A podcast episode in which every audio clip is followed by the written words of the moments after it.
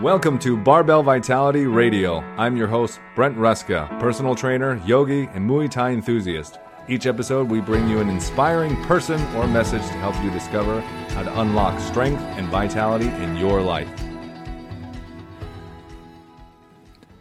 All right, Mark, thank, thanks for coming to the podcast. Sure, man. Yeah, man. Happy to be here. Introduce yourself. Um, my name is Mark Heron, and uh, I co own a yoga studio, uh, two yoga studios, now one, here in Austin. I also Yeah. own a, uh, a coffee shop, a little Yeah. grab and go that's uh, attached to uh, one, the studio, the main studio. Yeah, Yeah. yeah. I'm uh, I'm always hunting for because I just moved here about six weeks ago, hunting for the best coffee. So I've been to a couple places, and I I was looking online, saw Maha Coffee, and at first I was like, I don't know, let's go check it out. Uh, and then going in there, got an amazing coffee by your wife, and was sitting outside, and that's how we met. Correct. Yeah.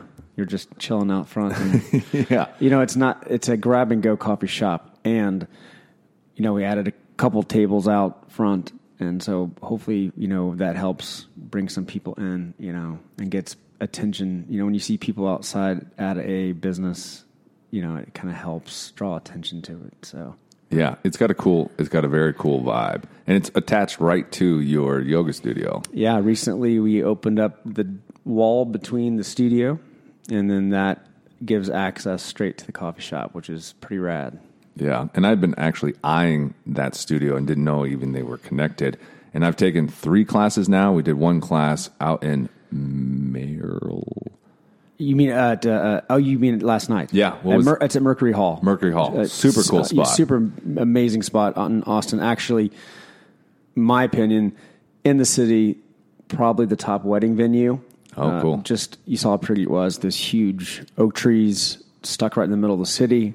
Unfortunately, going away.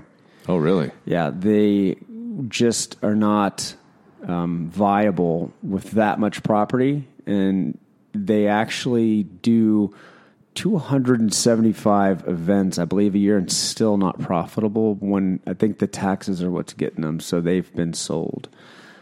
I believe they're relocating the building, and like a lot of Austin, unfortunately, I think it's going to be a condo situation or townhomes, or seems like that's what's happening in Austin a lot, anyways. Some of our what what are like what you consider real Austin, or what if you've been here long enough, landmarks or places that make Austin Austin are becoming uh, uh, condos. Dang. And you you you grew up here, right? I did not grow up in Austin. I grew up in Texas. Okay, cool. Where where where, where are you from? I'm from a little, well, not little anymore, but suburb of Dallas Fort Worth. Okay, cool. It's called Southlake. It's like famous for football. Nice. And how long have you had your two studios and now one studio out in Austin? Yeah, I keep having to correct myself. um, we opened March five and a half years ago. Awesome. So whatever that is, I think two, 2014 maybe, Yeah. or 2015. What five years ago? Five and a half years. Sweet.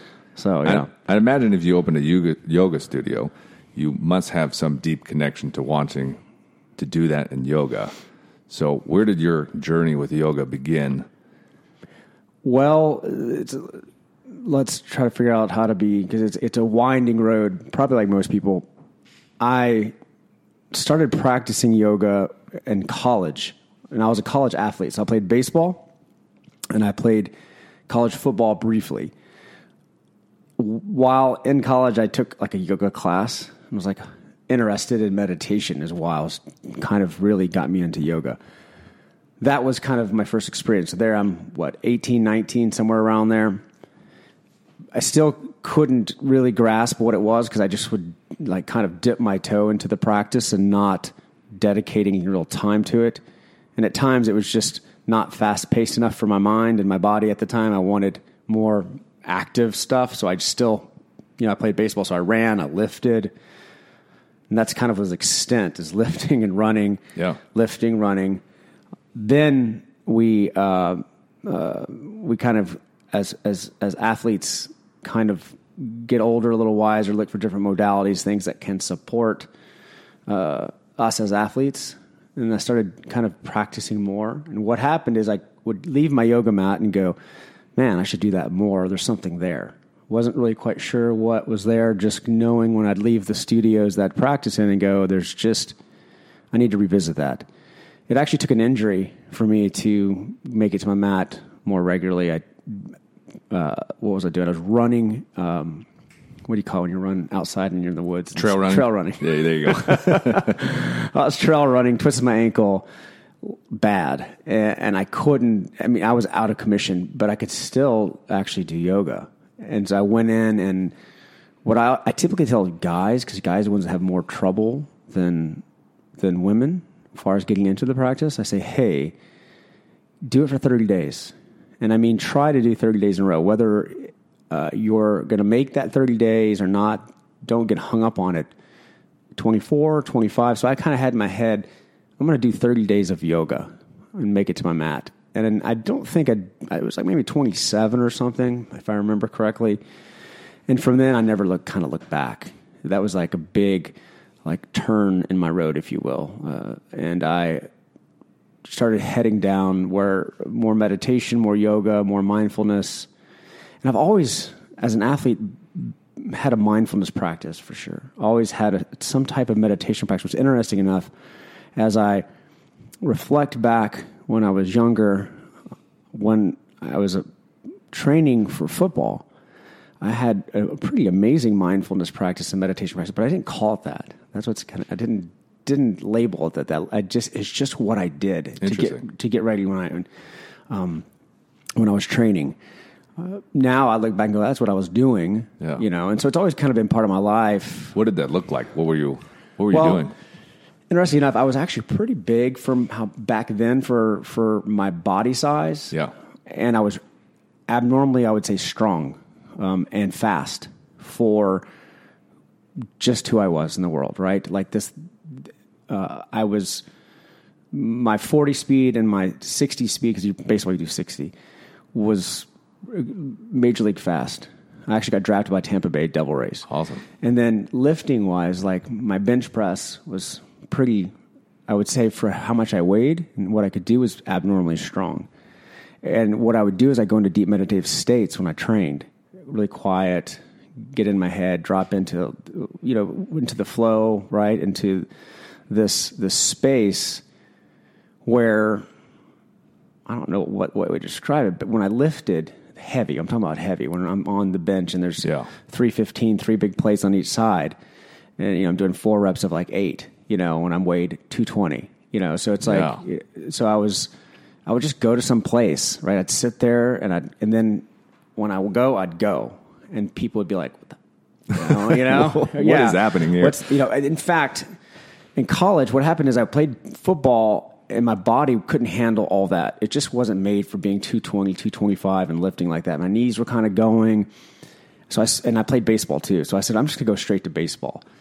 Well, one of my baseball coaches, I hit a home run and I was jogging around the bases in practice, you know, like a scrimmage. And he goes, steroids, you know. Oh shit. So I mean, so that's kind of the reputation. They people thought I was on steroids. Yeah, because you're just completely abnormal. Like, well, I mean, it wasn't. I don't now. Look, look, it's normal now. Yeah. Like what what I did back then Yeah. is average today. Two, two, you weigh two twenty and you bench four four fifty. That that's still a lot, but that's not like you know. It, I think that's average in college or NFL or something, right? Like, and that's kind of where I was in, as an athlete. I'm not really you know tooting my own horn per se. It's just I look back at that and go, well, how did I accomplish that? And I, I actually give credit to my mindfulness and being able to like kind of drop into the space uh, because I actually remember I can actually go there now, even thinking, remember about it when I would lift the heavy weight. It actually felt almost like nothing, even though it was heavy, because I would just kind of go to this place. Anyway, so that's kind of led me to this. So, so why yoga? Where I got here? Long, I'm kind of being all over the place and digressing. No, it all makes perfect sense. Um, I got a divorce, was in yoga teacher training, so I could just deepen my practice. And after my divorce, I met my current wife. I was looking for a completely different change, wanted to do something different. And she was kind of um, in this town known in the yoga industry, like as a teacher, as one of the top, if not the top, and that's, and of course, it's an opinion, who's the top yoga teacher in Austin. Totally. There's so many amazing teachers. Um, and in fact, Austin is, is you know, we, we kind of joke and because when we this is a little short digression was funny we used to have a pricing for teachers like yoga teacher pricing at the studio and Yeah. we had to take it away because so many people have done teacher training in this town it's like everybody's done teacher training so you can't like, Yeah. like if you're giving a special price for yoga teacher train like te- yoga teachers that have 10 teacher training I mean, you wouldn't stay in business because everybody, everybody's done Yeah. teacher training. Yeah. Um, but this town has its you know fair share of freaking yoga teachers and really good ones. And so my my wife was one of the best ones, uh, and she was she. What's the right word to describe her? She's phenomenally powerful and and she's con- she's alpha. She's strong. She's clear. She speaks clearly, and she and, and that can be intimidating, especially to some women. Like certain type of women personalities uh, can be intimidating, and then others aren't. But my point is, she had a reputation in this town. Some loved her, and some thought, whatever. It's like anybody else. Anybody that's dynamic, you got fans, and you got people, you know, throwing stones. It's just, it's just what it is. Yep. In fact, I think if you're doing anything great in life, if you're doing anything fantastic, and you're badass, you better have some haters. Oh, definitely. I mean, if you don't have haters, you're not doing something right. I think, and that sound, and I really believe that. So I looked, we talked, and, and we started dating, and uh, I was a professional photographer, and I did some design work, and and I was just like, man, why don't we just start our own studio? And, and she wasn't really on board with it at first. One, we just started dating, and I don't blame her.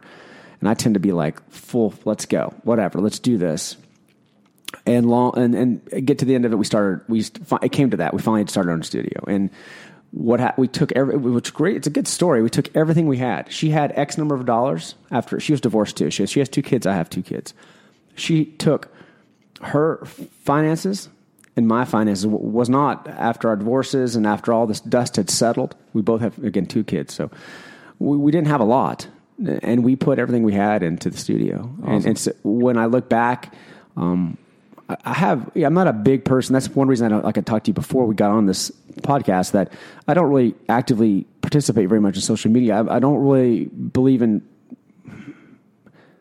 like bragging about myself. Just not big into that. It's not. I'm, my ego was fed enough when I was younger, and so I'm not looking at, at where I'm at in my life right now to feed my ego or try to take my identity and and make it more important than anybody else's.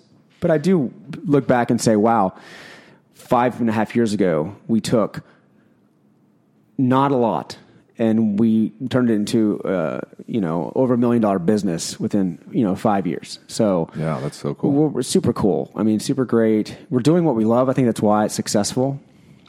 yeah, you guys seem like an incredible Because that's, that's, that's the yoga thing. You know, uh, that's, that's where I'm at with the yoga. It's how it happened. It, it, it unfolded and, and uh, it's really what I want to be doing right now. You know, it's not when I was, you know, taking pictures for for 15 years and doing design work. I love design work, so that I'm, I love creating creating things. But photography was I was good at it, but wasn't like I didn't wake up and, and want to go take photos, and I knew that. So I was like, I need. So what yoga does allows me. The yoga business allows me not only to, to, to teach, which I love teaching. It was actually the first job I ever had was a was a, a, a preschool teacher when I was 18. oh, cool. So uh, I've always loved teaching. Uh, substitute teach. I taught the school for the blind for here for a year. So teaching is a part of who I am. So teaching, yoga, branding. I get to do all the branding because that's in my pocket. I do that. Design work, interior design because I, I shot interiors for a decade. So when I was a photographer, most of my business was ten years of shooting interiors, and then so I get to do that for the for all of it. So it's like I, I kind of get to do everything I love, and and but I get to do it in a way that that I want to do it. So I'm not working for a client. I'm not working for someone over you know that's over my shoulder telling me they, they need it like this or like that. So creative freedom, I have complete, you know, con- you know control uh, of the creative process. Yeah, it's just a creative playground for you to just unload all your ideas and thoughts. yeah, I mean, anything we want to do, we can we can give it a go and try it out. And if it doesn't work, then we we get response and or no response and make decisions. But but yes, we can pretty much do and and try anything and see see how it works. That's awesome. I actually uh, am rebranding myself, and I've used to my designer uh, pictures that I sent her of your spaces because I really like how you've designed the interior and done what you've done. It uh, it's very inspiring. Well, I, appreciate that, man. Yeah, no, I, Yeah, I mean, I, I like the vibe. I People would like people ask, and I'm always like, add plants, more plants. I mean, literally, like, I mean, it's more than just plants. And uh, one, you can te- you can te- you can teach design for sure, like composition, colors, textures, all that can be taught. Um, and then at the end of the day, um, it's interesting design's interesting because it's everywhere and it's what we're attracted to right it's what we're we're drawn to cars furniture rooms businesses places that you frequent depends on your personality too right Like, some people Yeah. have but i always say do what feels good. Most of the stuff that if you go to our house our studios or the coffee shop everything is like do you, do we like it? Let's get it. It's going to work somewhere sometime. Does that make sense? Yeah, definitely. so it's not like ever we didn't you, there is a design process for sure. If you have the resources the funds to lay out this whole storyboard colors textures types this that and that's and that's great and that's fun too i mean that's awesome for us it, because of resources, you know, and, and being able to navigate being a parent and limited resources at times, you just try to pick and choose and say, okay, I like, I'm in this store and I love that chair. I don't know where I'm going to put it, but I'm going to get it. And then it finds a home. And that's really kind of how our design process actually works. We've actually talked about trying to that's super do rad. a little design team, me and Aaron, but I don't know if it would translate as much to a cl- like as a we're the designers and then a client. It might, but at, at the end of the day, it's more like, hey, do you, it's kind of funky. There's like I like mixing all kinds of styles. You know, it's kind of like yoga too. I don't making this kind of connection to yoga. Yoga like is so branded across this yoga. There's you know, I guess what I'm trying to say is there's it's all yoga. Yeah, it's there's like different I mean, styles, different styles, lineages. different lineages, different teachers. I follow this. I get different dogmas, different you know, kind of if you're more dogmatic and I believe in this or this. And for me, I I, I kind of laugh at it all because I just look at it as all yoga. Like all of it is a practice and of the eight limbs. You know, all of it. You're just combining, and you're and if you're awake and aware of what's going on, you're you're really dropped into being able to see that it's it's just all connected and it's it's a big playscape. It's a playground, really life. And if you can be lighthearted about it, and whether you're designing or you're running a business, and try to have fun, I think the rest of the stuff works itself out. yeah, exactly. I mean, if you if you're tight, you're trying to make shit work. It typically won't. yeah. You know. I wanted to go back to so you did the 30 days of yoga, and obviously something happened in that period of time that hooked you. So, what did you experience from day one to day 30, the changes you experienced, and then kept you coming back for more? Okay, so for me, yoga, like I try to tell people, like it, you can't explain necessarily what happens on your mat. You can try to. It's, it's a spiritual practice, or it's not a spiritual. Uh, What I'm going to ask you, you're you're you're you're a guy. What do most guys say about yoga? Like they say, "Hey, I don't." That I, don't I- practice? I can't do what?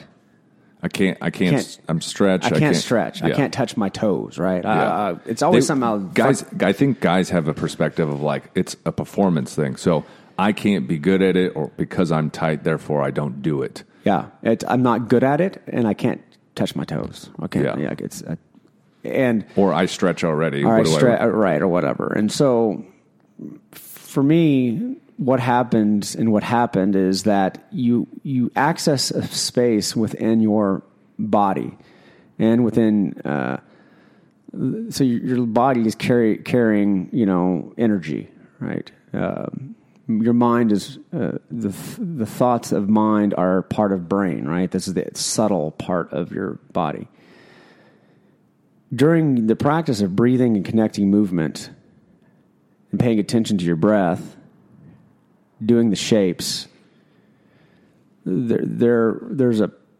place that we're able to, to access that I feel like is more challenging to access in other modalities. Swimming for long distances, super meditative, right? Underwater, dropping in, bicycling. There's different ways to drop into these deep, when I weightlifted, some meditative states. Like a flow state. Flow state, that's what I was looking for earlier, flow state. So you drop into a flow state. But yoga, for me, what the difference is this the big thing I noticed is so I, I struggle with anxiety struggle and who, who Yeah. are we cussing on this t- podcast or no Yeah, go for it. Okay. Rip it. fuck i mean who fucking doesn't struggle with anxiety okay especially fucking today everyone's now hiding in their houses because of covid right no one wants to come out Yeah. and the people that want to come out you know you're either then anti like i'm you're it's just polarized right so anxiety and I used to manage my anxiety. I, I was put on drugs when I was younger, like when I was a teenager, and then and then they- treated me, you know, like they do still very uh, antiquated way of dealing with mental disorders, if you will. And they're not even disorders. We're all fucking have mental disorders. I mean, literally everybody is mad. Nobody is sane. Nobody has it all figured out. No one knows what the hell's going on. That we're all literally confused. That's the truth. I think I saw a quote in my neighborhood. It said, "If we are, if we weren't all crazy, we would go mad." Some something like that. Yeah, yeah. You know, different yoga teachers or meditation teachers talk about it differently, but the the reality is, we're in Buddhism and and modern day Eckhart Tolle, whomever, the consensus is the mind is crazy. It's confused. I used to handle that by running. I would run. I would just jog. And I would enter into a flow state. I'd have those endorphins and the highs. But then that would quickly fade. So I'd have like a flush of ideas when I run. And then I'd get back after my run, and within 30 minutes, it kind of like a crash, almost like drugs, up and then down. With yoga, I found out really quickly. That's why I say do like 30 days, because there's a sustaining quality to the practice. If you're doing yoga once a week, you might have a great experience, improve your flexibility, have a connection, enjoy that kind of check mark on your schedule that that's your kind of yoga for the week. On Mondays, I do yoga. But if you're practicing asana, which is the physical practice and breath, and meditation, I'm going to say five out of seven days a week, you're going to have some type of sustaining quality of energy that's far different than I've found in anything else I've ever done. And I've done, I think, pretty much most things. I have, you know, I'm not. I've done rowing, and you know, um, there's definitely some things I haven't done, but I've done quite a few uh, different kind of, let's say, I pursued avenues of exercise that can help support health and well-being, and I still do that. I still do other things, and nothing sustains my my ability to find some equanimity.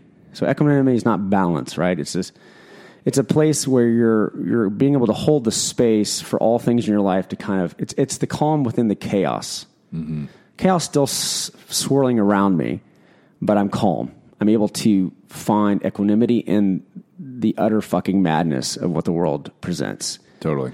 I have just still don't find anything other than yoga that does that. You know, coming to my mat five out of seven days a week, most times six now out of seven, I have found equanimity and to a certain extent, more so than I have if I went into a regimen of just lifting and running, which I used to do for 20 years of my life. So that's that's ultimately during. So to answer your question, it's a long qu- answer, but No, this is perfect. This helps a yeah, lot. during that 30 days, I just realized that I'm uh, I'm a more well being. I'm I'm hel- not I'm healthier in the mind, body, and spirit. Right? That's what we talk about. We want mind, body, spirit. Uh, if you don't want to be spirit, let's say you're uh, atheist or agnostic. You know, um, you, you know, you're you're completely what? Let's see, um, atheist, right? There's no God, right? Well, then you're just working with mind and body only. Let's say screw, let's screw the spirit.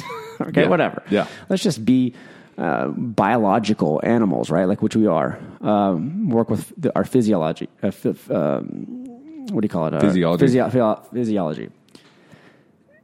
The mind or your thoughts are an energy of the brain, chemicals, right? All that stuff.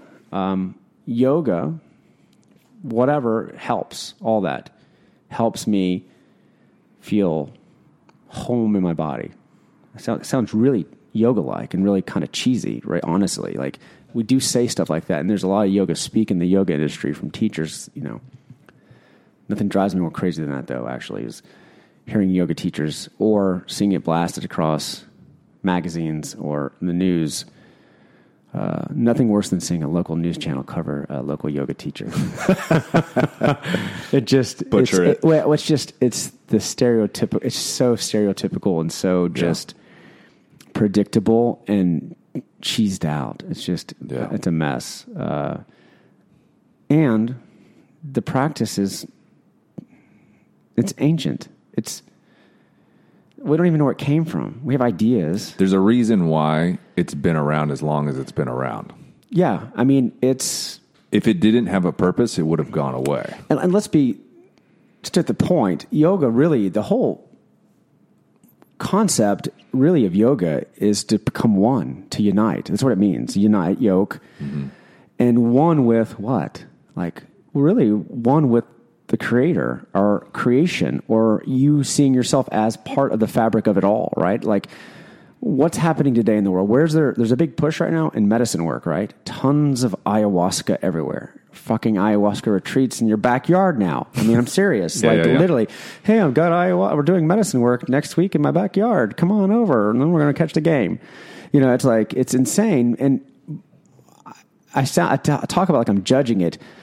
I'm not. I mean, it's it's if it's done mindfully, but there's not that many shamans out there. I'm sorry, they're not, and they're not in my backyard uh, or down the street. So we, we do need to be mindful and careful with how we take some of these ancient medicines. And why I brought up ayahuasca is is this this concept of being one, right? You know, I, I go to this place, I do the medicine work, and, and I, I've done medicine, I've done ayahuasca, and you do you get to this place where you're, but I'm like, you, I know all this shit from yoga. This is this is yoga, you know, Yeah. and th- that's why I, I keep coming back. I teach it. I I completely dedicate my now the, my life and the foreseeable future of my life you know, until something changes to the practice of yoga. And yoga is not dogmatic. Like we are moving quickly into an age where we've. It may not appear that way because people are going to go kicking and screaming. They're going to hold on to their idols and their gods like you know until but eventually the the scales will will shift and and we won't be so ideological belief driven in a sense of of, of disconnection and separateness right and, and so yoga works towards understanding that you and I may disagree greatly on lots of issues, but underneath all that, there's a connection. There's a human connection. And that's what we're missing right now. It's not being played out in any type of mainstream uh, platform, right? Acro- In the United States, anyway. It, it's just all divisive, sensationalized bullshit. There's no yoga. Yoga is really the answer to all that shit. It's because yoga allows you to have differences of opinion, but to treat each other with respect and understand that we're in this kind of place together. And we, because the beliefs and the ideologies of, of all live in an identity that's, that's actually fictitious. It's made up. It's not even real. But we play like it's real, like it, like it means something. I mean, you're going to die. I'm going to die. None of this shit means anything. I mean, it really doesn't mean shit.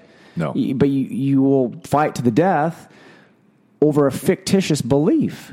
And that part is hard, for, you know, and I also understand, have compassion, people that have held on a condition, their belief, they've been conditioned their whole life, right? From birth. And if you took that belief away, and let's say it's a version of God, and you told them it was just a fictitious story you've been told your whole life, where do they go from there? Their whole world has completely been a sh- like an illusion, which it is. the yoga tells you it's all illusion. Yeah, yeah. But you know, and so all that's in yoga, you know, and all that right is then this, and and you got to be ready to awaken. Now, granted, not all yoga is that here in the United States. Like w- my studio, Sukha, we we teach uh, what I consider all the limbs of yoga, but from a very open and spacious place, not from an all knowing place. And we address everything as an inquiry, as an open discussion, so people can kind of ask themselves the questions and come into their own space to make some decisions about what they're conditioned and believe. You know, and then there's other studios in the United States, in Austin, wherever, that don't allow for any of they just they just focus because still I believe again I'm not out there that much anymore really in that in where I'm paying much attention but I still and what occurs to me is that most people still believe that yoga is the asana only right yoga is moving your body stretching right whereas and some studios still teach that right that no philosophy here we're just teaching asana or breath work some people you know we've had people come to the studio and say I teach breath work, not not pranayama. I'm like, well, breath work is pranayama. What are you talking about? That's what it means. It translates to, you know, this this trying to anything trying to market something. Pranayama, breath work, breathing. You know, that's where it's at too. I mean, ultimately, all of yoga was to get you into a united, meditated state to be one with all. Period. So we did all all the work so you can maybe get a little window into. And so that's my I say, hey, maybe in our practice today, you'll get a little peek into or a little window into how connected you are to each other in this room or how connected you are to your neighbors and how you're not that different from that person that you don't identify with or that person across the globe that you think uh, ill things of. Maybe you're going to see that that person is just a mirror of you, possibly, you know, and that's that's really what the practice is about. I mean, yeah. That's awesome. Uh, and I think last night we did a, a chant or a prayer, and it was what was what was that We At did- the end? At the very beginning. At the- oh, at the beginning, The, when truth, I- the truth one. Yeah, yeah. So it's just a mantra. And it's like Satanam Ji and Waheguru Ji um, translates to like truth. Satnam is truth is your name. Um, Ji is spelled like J I, pronounced G, means like teacher. It's like truth is my teacher. And, and when, when truth as in capital T truth, and, and that's kind of another yoga thing that you could roll your eyes at. truth underneath all the the beliefs. Like you beliefs change. That's not people don't realize. Your belief change quite frequently, right? Because you're educating yourself or you're opening your eyes, you're opening your heart, you're willing to change possibly your beliefs because you don't know everything, right? But underneath there's some universal truths, right? And I think the universal truth lives in yoga, lives in this concept of that you're just like me, man. Brent is like just another variation of Mark. When I see something in Brent I don't like, most likely he's reflecting something in me that I don't like. That's people that irritate us the most are reflecting what we don't like about ourselves the most. That's those are the truths. The truths are that we are energy, that we know very little about how our consciousness came to be. We know we know we're really connected to it all. We don't really know how to explain it. These are truths, and so this, and so we honor the truth of living, right, in that way as our teacher. So that's what Satanamji is. To me, it's how I describe it. Now, granted, it, it doesn't mean anything other than truth. Truth is your name, teacher, or something like you know, like a loose translation. And then Waheguru is uh, Wahe is like kind of like wow. It's kind of like yes. It's like celebrating. It's like yeah, woo. And then Wahe, and that's Wahe. And then Guru, and this again, we get this westernized version of Guru. And God, man, the gurus are all falling right quick because they're just human beings. There's no real guru. Uh, they're all just wearing skin and muscles and bones and a heart beating and blood bleeding. So they're not uh, anything uh, elevated other than a human being. Now they may have access right to energy, like or or access to information through deep meditative states. Gu, dark, Ru, light. So that's it. Celebrate darkness to light. Guru means a wise teacher that helps you move from shit shit times to good times, right? Like really, if you're just trying to be really, I try to make the yoga super accessible. So like, hey, I celebrate day in and day out. I have thoughts, 85% of them scientifically, that are not uplifting. So, and, and a lot of them are the same. And so I'm trying to transition these up, these thoughts that may not be uplifting or actions that may not be uplifting to actions that are uplifting or thoughts, which are actions in the mind or in the head, uh, the brain, thinking thoughts. Anyway, I'm being long winded, but it just Satanam, Satanam, Satanam Ji, Waheguru, Waheguru, Waheguru Ji. And you just, it's a mantra, right? A mantra is like sound vibration, meditation. It's a way for us to rest the mind and sound. And then if you uh, can drop into a medita- meditative state through through doing like prayer mantras, and so that that's that's a big part of my practice. And that's another whole conversation, but yeah, mantra is a beautiful part of my practice that I've stumbled into. Well, you're actually starting a online meditation slash uh, studying court. Like, tell me yeah, about yeah. that. So okay, so f- I do this a few times a year. Um, four weeks, four nights. Now it's online. Used to be like I'd do it in person. I'm going to start doing it in person again, probably in uh, 2021. Just kind of get through this fall.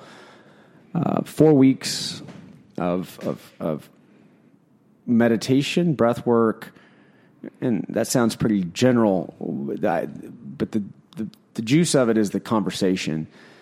So you, uh, Ram Dass is a big inspiration for me. So Ram Dass, uh, his teachings, his his books, uh, all, all the stuff that he brought to this world through his experience and his studies with Maharaji really inspires me. And he speaks like I hope to speak too, is very like down to earth, easy to understand, not uh, too much woo, right? It's just like, here's the teachings. This is what it's like to live the teachings.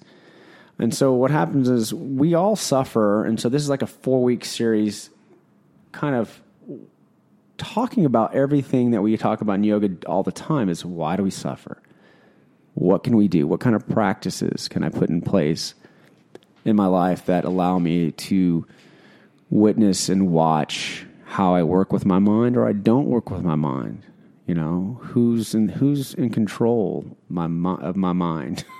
like, Yeah. who's manifesting my life? Who's creating? Like, this, so this is like it's all it is. It's, it's like so we will do a little breath work, um, and then we I'll throw out a like kind of like this. We just talk as a group of us, and we say, okay, let's talk about. Uh, I'll, and then I'll read something that maybe Ram Dass wrote.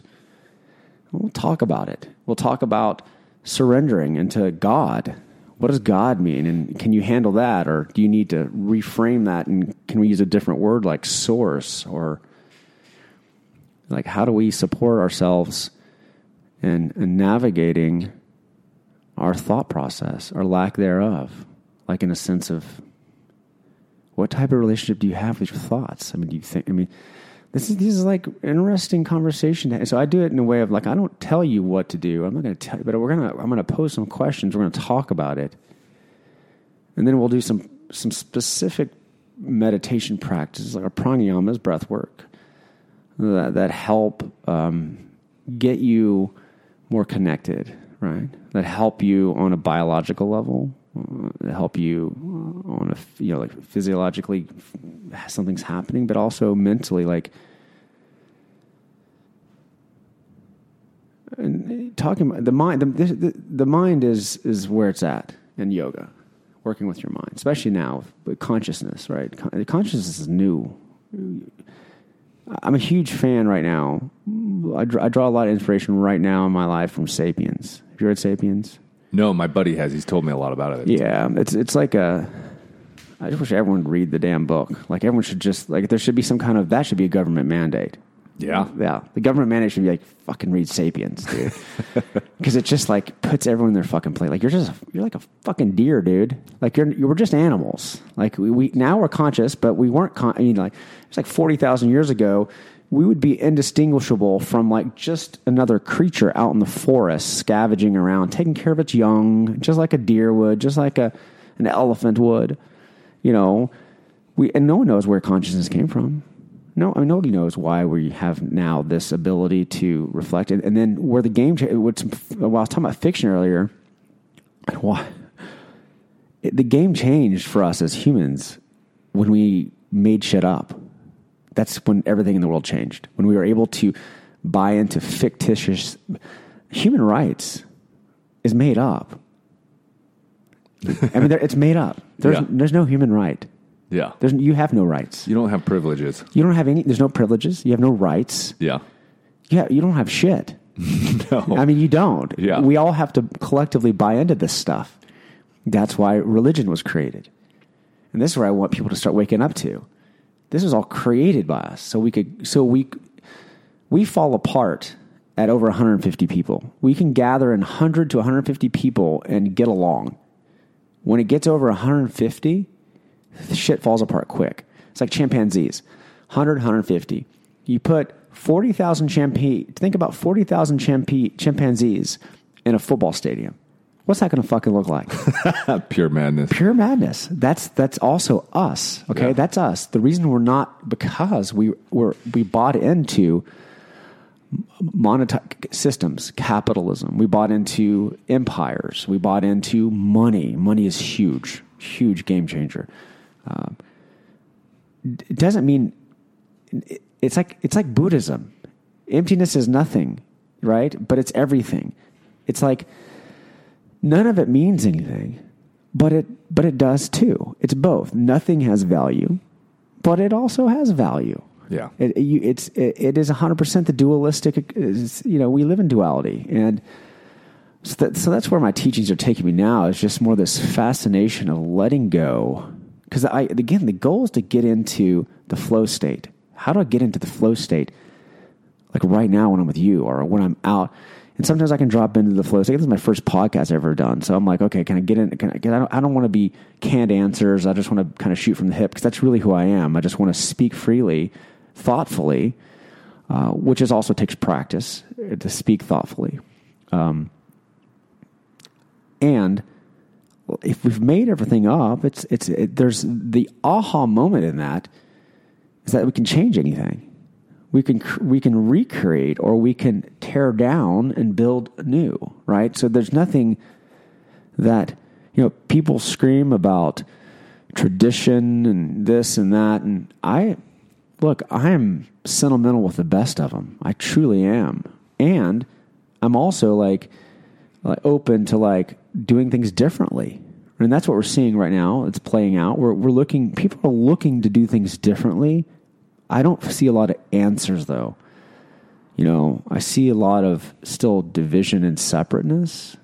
If if that's what's needed to get to the other side, maybe that's okay. I, I haven't sat, you know, en- en- enough with it to speak thoughtfully about the separate nature of what I'm seeing out there play out in the world. Um, I mean, what I'm speaking is the polarity, you know, just how divisive we are and how uh, how we're really so divided.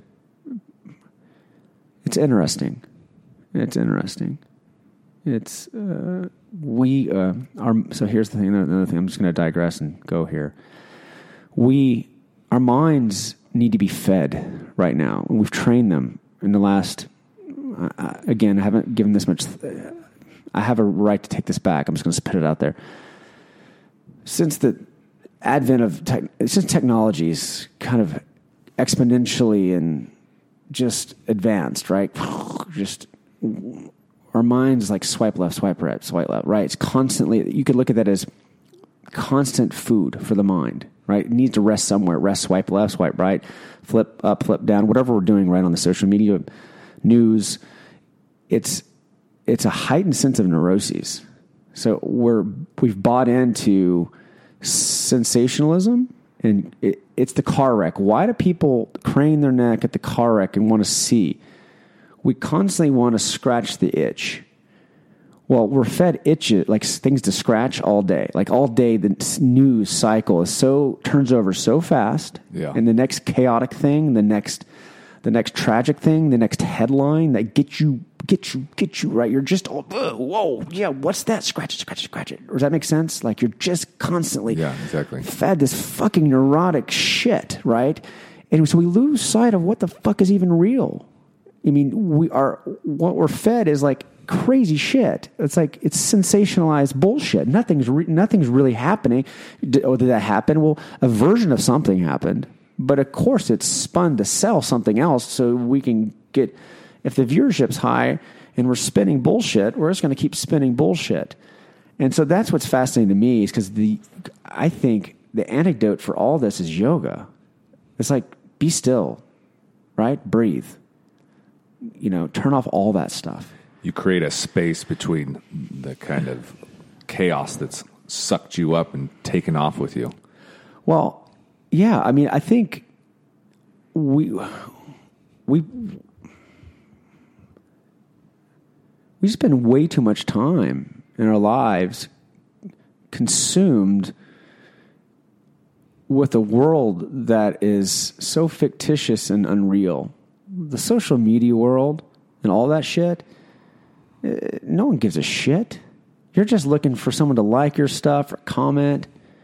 The interesting thing is, I could have a more intellectual conversation about this with about business because you, you got to draw on people to your business, right? And that's an Yeah. interesting thing too. Um, and why why I kind of go off on this stuff is because it's most people I meet want something.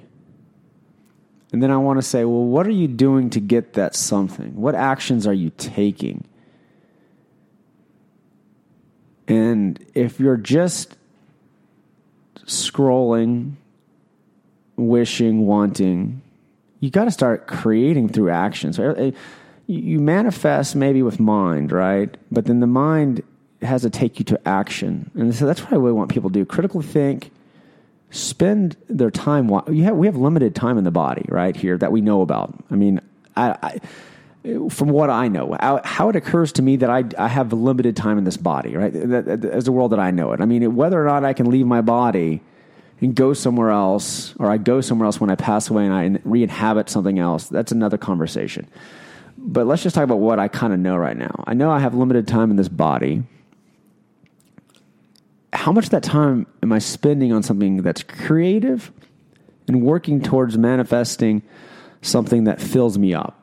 Which typically what fills people up is connectivity to others, being in service to others, doing something in service.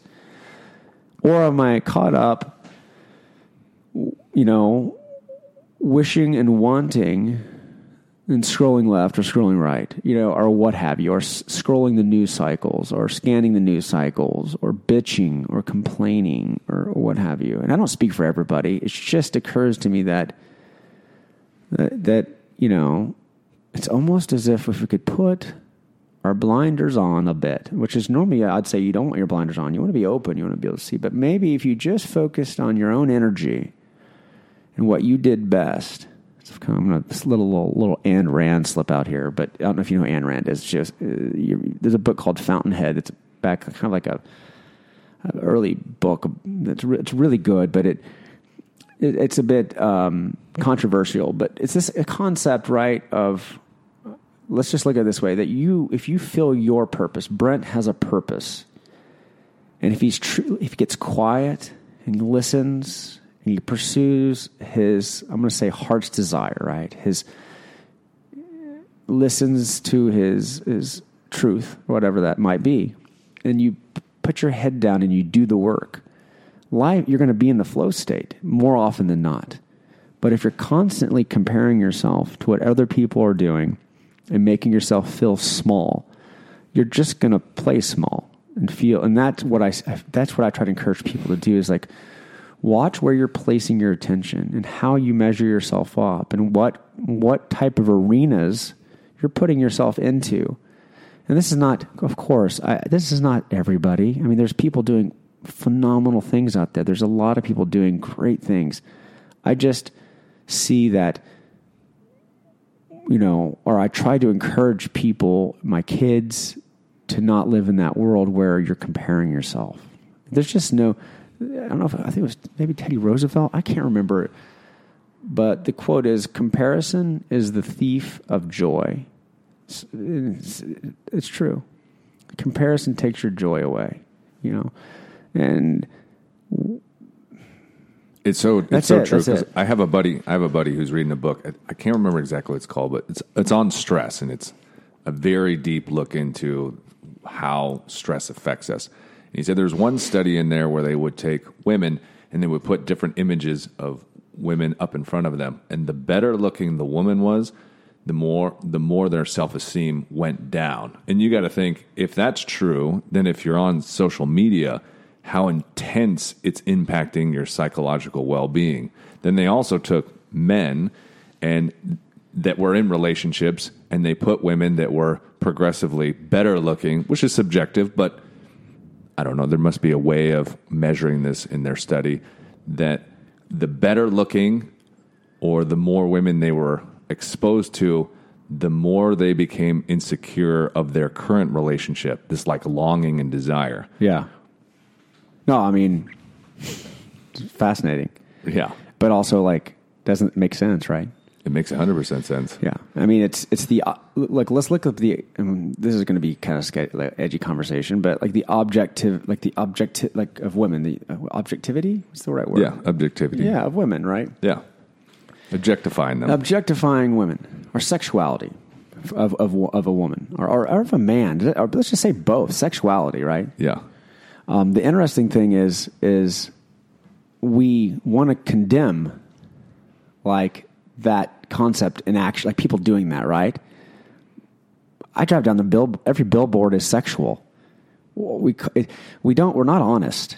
I mean, if we're going to be, that's another whole thing. I I could just talk for for hours on and this whole kind of stuff. This this is what I do in my meditation. We talk about this stuff in meditation because I think some people think, hey, I just want to be taught meditation, and I do that. We're, we do meditate. We teach it, but we got to work with our minds, and so our minds have all this this content, most of it conditioned, and most of us aren't honest. We don't want to.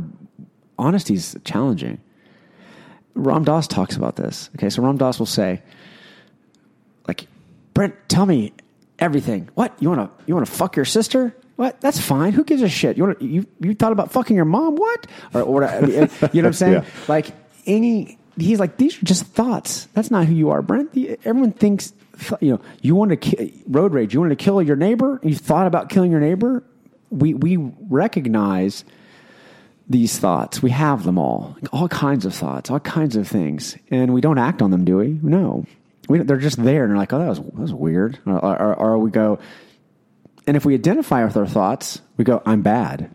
I suck. I'm weird. I'm perverted. Guilt. I'm gui- guilt. Shame. We live. God. We live in a guilt and shame. I mean, guilt and shame. That's the Catholic Church right there in a in a, in a Nutshell. little box. Yeah, nutshell. Yeah. Yeah. you Um, had a thought. You are a bad person. Repent now. Yeah. So, um, um, they're not counseling sessions. I want to be clear about that. That's not. That's you know. Um, that's not the intention. Um, yoga teachers aren't counselors. I do have a degree in psychology, but that's not what. That's not the role I play as a meditation teacher. But talking about the the interesting things that are incongruent in our world, right? Where we, we just talked about sexuality and the adver- using sexuality to motivate buyers to consume, but then and then acting on sexuality, and then you f- get guilted or shamed, or people misbehave or make mistakes, and then uh, they're not forgiven. Are there or there now some things right? let- Let's be clear. We're talking within within the realm of respect, right? Just these natural human inclinations to desire and all these things. So I think it's important in our practice uh, of meditation, of yoga, and communication with each other as humans to be try to be as honest as we can be. It doesn't mean I'm going to share with you, Brent, that uh, if I have a thought come across my mind that man, that Brent's an asshole, I'm, going to go, hey, you're an ass. It's not that, right? Because there's no mindfulness to that. There's just recognizing that we have thoughts. What kind of relationship do we have to these thoughts? Am I my thoughts? No. Okay. But do I identify with my thoughts? If I do, then I need to understand that I need to work with that because I can't identify as my thoughts because I'll have guilt, I'll have shame. Um, so yeah, I mean, it's, it's, again, I could, we can go down lots of roads, but you know, I'll let you, No, that's great. Uh, this is a super great conversation, and I think we should definitely meet again and have Yeah, some more. we, we should probably con- do. We should probably do an outline or something next time because I think No, my, no, I- I'm known. I- am known as a digress. Like I, di- I could sit here and just digress No, and no, no. all these kind of crazy thoughts, and then I pur- I purposely have a podcast to be able to have conversations that go this direction because if we were to outline I have a general idea of kind of some things I want to but I want it to go where it needs to go. Yeah. Because if I tried to think a structure to get to where we are right now and the information and the kind of wisdom that you've poured out, we would have never gotten there. Yeah. Right? And that's kind of like how I like training people. It's like I have a general idea, but I want it to just go where it needs to go instead of like I could have forced us to a couple thoughts I had where I wanted this to go, but it went exactly where it was supposed to go. Right? And clearly there's a lot more. So I, I, think mean, we can talk about this stuff infinite. But that's what's. Yeah, that's, what's great. You know, that's what I think. These conversations need to be had more and more, just about like Yeah. you know ways we can uh, connect rather than disconnect. You know, I think a lot of time is spent. Not to get on this again, but so much of what I feel like time spent sensationalizing a side, right? Right. You have a side, like you have. Well, let's say, let's say, they use a real life example. You have Democrats, you have Republicans. There's two sides, and so I'd like to have more conversations that bridge the gap. Like, well, let's talk about how we're more alike than than not alike, you know, and, and then have some honest dialogue and critical thinking, and uh, that's what's been missing, I think, in this whole COVID nineteen pandemic is no true thought leaders have stepped up, young, and I say young uh, because, and I say young in a sense of if you know, bless Joe Biden and bless Trump, whatever, right? They're they're grandpas. They need to be. It's time, right? For, there's a time and place where you're you've you've had your your day, right? And it's time to kind of like be be supportive of of an, another generation, right? And that's kind of what I was looking for in this in this time and age is that some young thought leader that's critically thinking that can speak clearly, doesn't have all the answers, doesn't choose, doesn't say they're going to have all the answers. Um, and I think that that's what yoga is to me. Yoga is like is is this bridge to it all. It's not dogmatic. There's no deity. There's no idol, right? But there's clear thinking. There's a there's um, like Buddhism as well, right? Somehow Buddha, Buddhism can be put into this religious category, but there's there's Buddha, but there's you're not idolizing Buddha. It's a framework. It's a framework. I mean, here's a framework to live by. Here's here's a way to live your life that supports. Uh, there's also Stoicism. They all kind of are similar, like different, sure, but Stoicism, Buddhism, yoga, all of them are frameworks that basically, if you you know put the practices in place, they allow you to have, uh, I would say, more access to connectivity and compassion for your fellow man, period. And you're able to have dialogue that's thoughtful without, you know, slinging mud at each other and trying to throw rocks kind Yeah. of thing, you know. Exactly. Uh, so if people want to take this course, learn more, or they want to reach out to you for guidance, or they want to practice online or at your studio, what do they do? sukhayogaAustin.com. So uh, it's in Sukha, S U K H A, Sukha Yoga Austin.com. And my name is Mark. Uh, you can email namaste at sukhayogaaustin.com or just go to our website, fill out the form. All the information's there. And then we'll end on this. Sukha means like sweet space, bliss, or like ease. It's the antithesis, if you will, or the polarity of sthira. Sthira is the effort, sukha is the ease. And we didn't know this when we opened up the business. Sukha literally translates to bitch in Russian. so it's we actually have some Russians that live in the neighborhood, and we're like, why are they here looking at us like taking pictures? so we are bitch yoga. If we if we are if, if you're Russian, our studio literally is called bitch yoga. That's amazing. That's I thought that's pretty funny, man. Well, bro, I really appreciate you being out here and taking time out of your day. Thank you. Yeah, absolutely, Uh, I'm excited to share all this with uh, your listeners and my listeners, and I think there's a lot of real rich reflections for people to have in their own lives, and hopefully this sparks uh, positive growth and change. Yeah, I mean, if I leave eh, leave anything with anybody is just if you're give give meditation and yoga a chance, but give it a chance for for like, let's do 30 days. I mean, I know it sounds crazy, but 40 days is actually where you actually start forming habits. By the way, 40 days, not 21 days. Somehow we got that, but 30, 40 days doing something repetitively actually starts to change the the brain. So. Uh, give it a go. 30, 40 days. Try something new.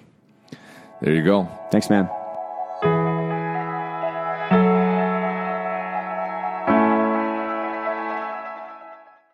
Thank you so much, guys, for listening to episode seven.